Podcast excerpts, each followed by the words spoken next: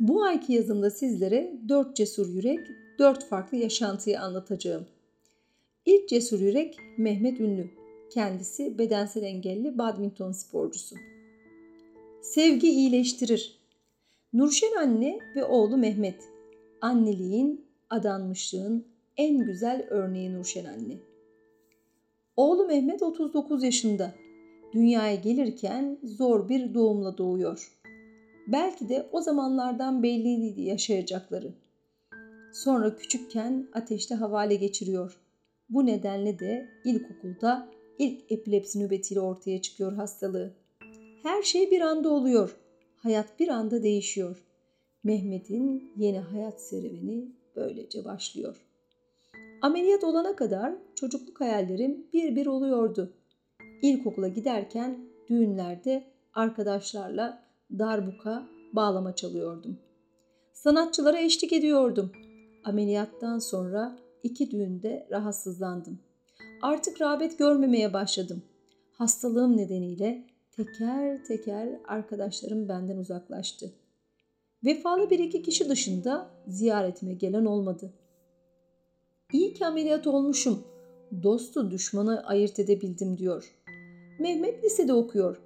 Her şey normal giderken sevdiği kız, hayalleri, okulu derken bir epilepsi nöbeti daha geçiriyor.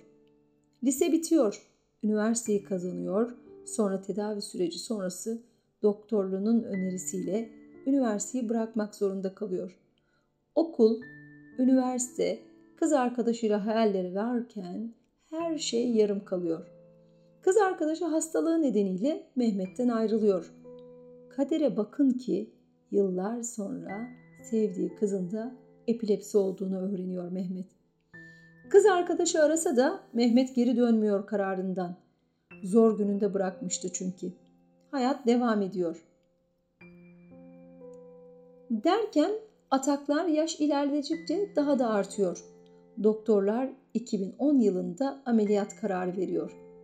Ameliyat sonrası nöbetler bitiyor. Bu defa da vücutta istemsiz kasılmalar oluyor. Sonra hayata yeni bir başlangıç. Belediye personeli olarak Boncuk Atölyesi'nde çalışıyor. 2014 yılında badmintonla tanışıyor. Nurşen anne ben bu dünyadan göç edersem ne olacak bu oğul diyor. Anne yüreği işte. Uykusuz geçen geceler, kaygılar. Mehmet her şeyini kendi yapan bir evlat. Aklı başında, ne istediğini bilen. Sadece biraz akışı değiştirmek için sohbet edip aynası olabilmek. Hayaller değişiyor, hayat devam ediyor. İnsan hayatı bir anda değişebiliyor. Değişse bile Mehmet değişen hayatında yeni umutlarla yol alıyor.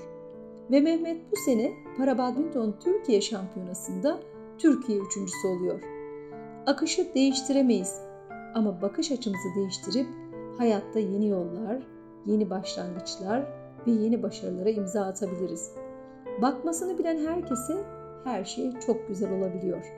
Hayat bir gün, o da bugün. Teşekkürler Mehmet. İkinci cesur yüreğimiz Poyraz Sönmez.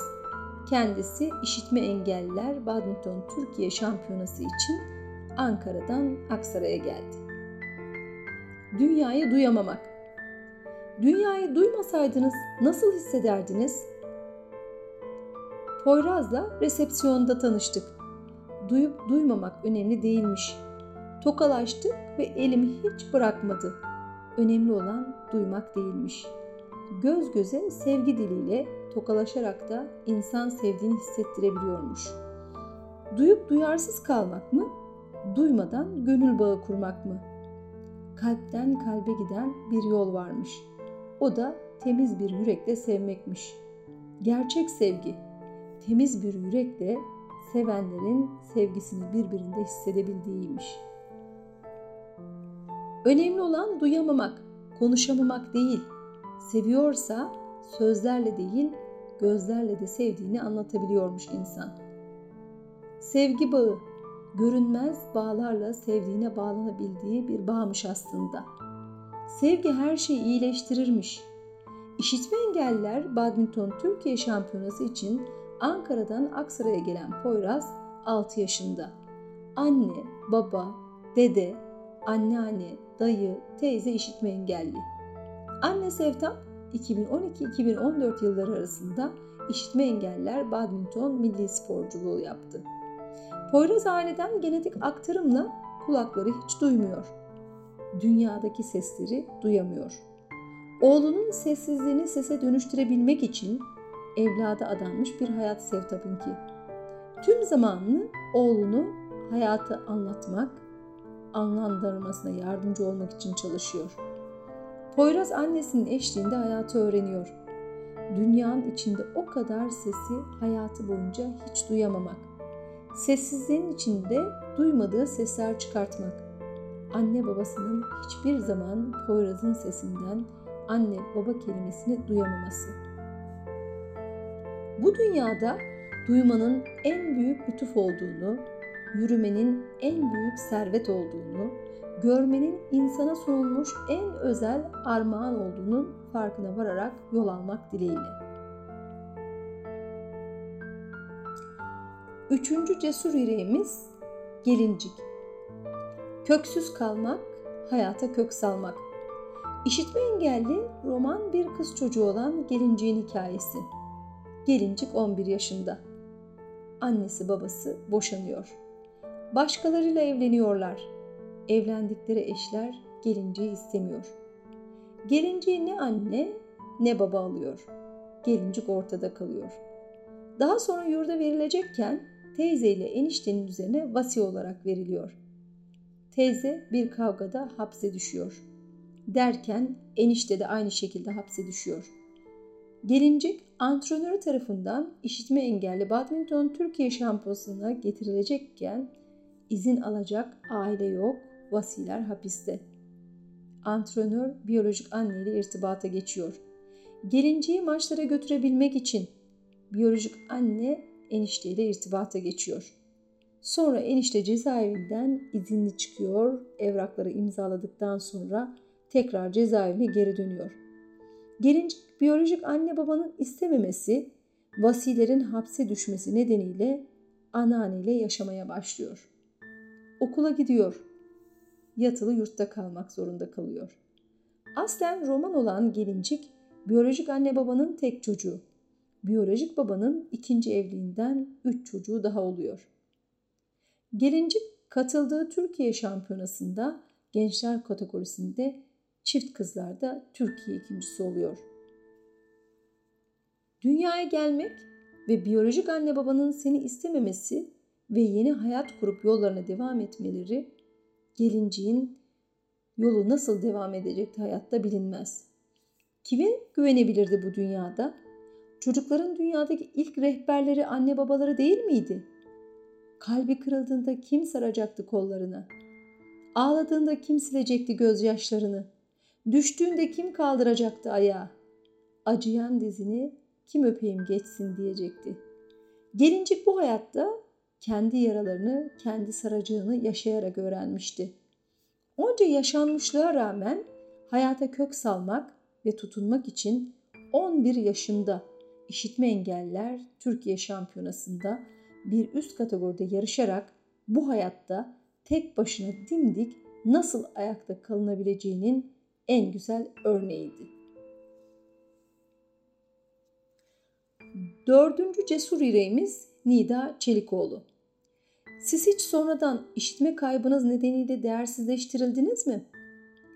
Doğduğunda bağırsaklarında yaşanan bir düğümlenme nedeniyle bağırsaklarının bir kısmı ameliyatla alınıyor Nida'nın. Her şey normal görünürken ameliyat sonrasında işitme kaybı yaşadığı anlaşılıyor. Dünyaya duyarak geliyor, bir ameliyat sonrası dünyadaki seslere kulağı kapanıyor. Hayat yolculuğuna işitme engelli olarak devam ediyor ve yeniden sessizliğini sese dönüştürebilmek için, hayatın sesini yeniden duyabilmek için işitme cihazı kullanıyor. Nida işitme engelli badminton sporcusu. İşitme engeller badminton Türkiye şampiyonasında büyükler kategorisinde kızlar Türkiye ikincisi oldu. 10-12 yıldır bu sporla uğraşıyor. Her yıl başarılarına yenilerini katarak yola devam ediyor. Üniversite okuyor. Spor Bilimleri Fakültesi 4. sınıf antrenörlük bölümü öğrencisi. Nida üniversitede yaşadığı zorlukları şöyle anlatıyor. Spor Bilimleri Fakültesi olarak kendi ilinde ilk defa işitme engelli sporcu kontenjanı açılıyor. Bu kontenjanla üniversiteye yerleşen Nida'nın hayalleri gerçek oluyor. Artık okuyacak, meslek sahibi olacak, severek yaptığı badminton sporunu mezun olduktan sonra yeni fidanlar yetiştirerek yol alacak. Tabi üniversiteye başlayınca hiçbir şey düşündüğü gibi olmuyor. Üniversite işitme engelli kontenjanı açıp öğrenci alıyor ama hiçbir altyapı yok. Nida derslere girmeye başlıyor fakat bir terslik var. Dersler normal öğrencilerin anlayabileceği şekilde işleniyor. İşaret dili bilen akademisyenler olmadığı için zorlu süreç başlıyor. Altyapılarında işitme engelli bireylere eğitim verecek işaret dili bilen akademisyenler yok. Bu nedenle NIDA dersleri anlama, anlamlandırma ve algılamada zorluk yaşıyor. Bu sorunu dile getirdiğinde biz işaret dilini bilmiyoruz diye bir cevapla karşılaşıyor. Nida beni buraya sınavla seçtiniz, kazandım, okula başladım diyor. Siz bana işitme engelli bireylere verilecek eğitim vermeniz gerekirken normal bireylerle aynı eğitim veriyorsunuz demesine rağmen tepkiyle karşılaşıyor. Üniversitede bünyesinde işitme engelli olarak branşlaşıyorsunuz. Sporcuya bununla ilgili büyük sıkıntılar yaşatıyorsunuz. Nida 4 yıldır bu üniversitede okuyor. Aynı kaderi paylaşan antrenörlük 2. ve 3. sınıfta da işitme engelli öğrenciler var. Nida'nın girdiği dönemde bu altyapı hazırlığı eksik olabilir ama bir sonraki yıl bununla ilgili çalışma yine yapılmış. Çocukların bu hayatta akademik olarak da başarı sağlamasını istiyorsak, bir meslek sahibi olup kendi hayatlarını idame ettirmelerini istiyorsak, her alanda destek vermemiz gerekmiyor mu? En azından işitme engelli bireylerin anlayabileceği şekilde eğitim vermesi gerekmiyor mu? İnsanlar görmeden, duymadan, tekerlekli sandalye ile bir uzuv eksikliğiyle hayata tutunuyor da gördüğü, duyduğu, yürüdüğü, eli kolu tam olduğu halde neden duyarsız kalıyor insan? Engelli olmak değildi mesele. Engelli olup tüm dünyayı kucaklayabiliyordu insan. Her şey tam olduğu halde kendini Kaf Dağı'nda görüyordu insan. Hepimiz aynıydık aslında. Makamlar, mevkiler, bedenler farklı olsa da onurlarımız eşit oysa. Hepimize yeterdi dünya. Mesele empati kurabilmekte, insan olabilmekte, her şeye rağmen sevebilmekteydi. Zihinlerin engelli olmadığı, herkesin birbirini anladığı bir dünyada yaşamak dileğiyle. Selam ve sevgiyle.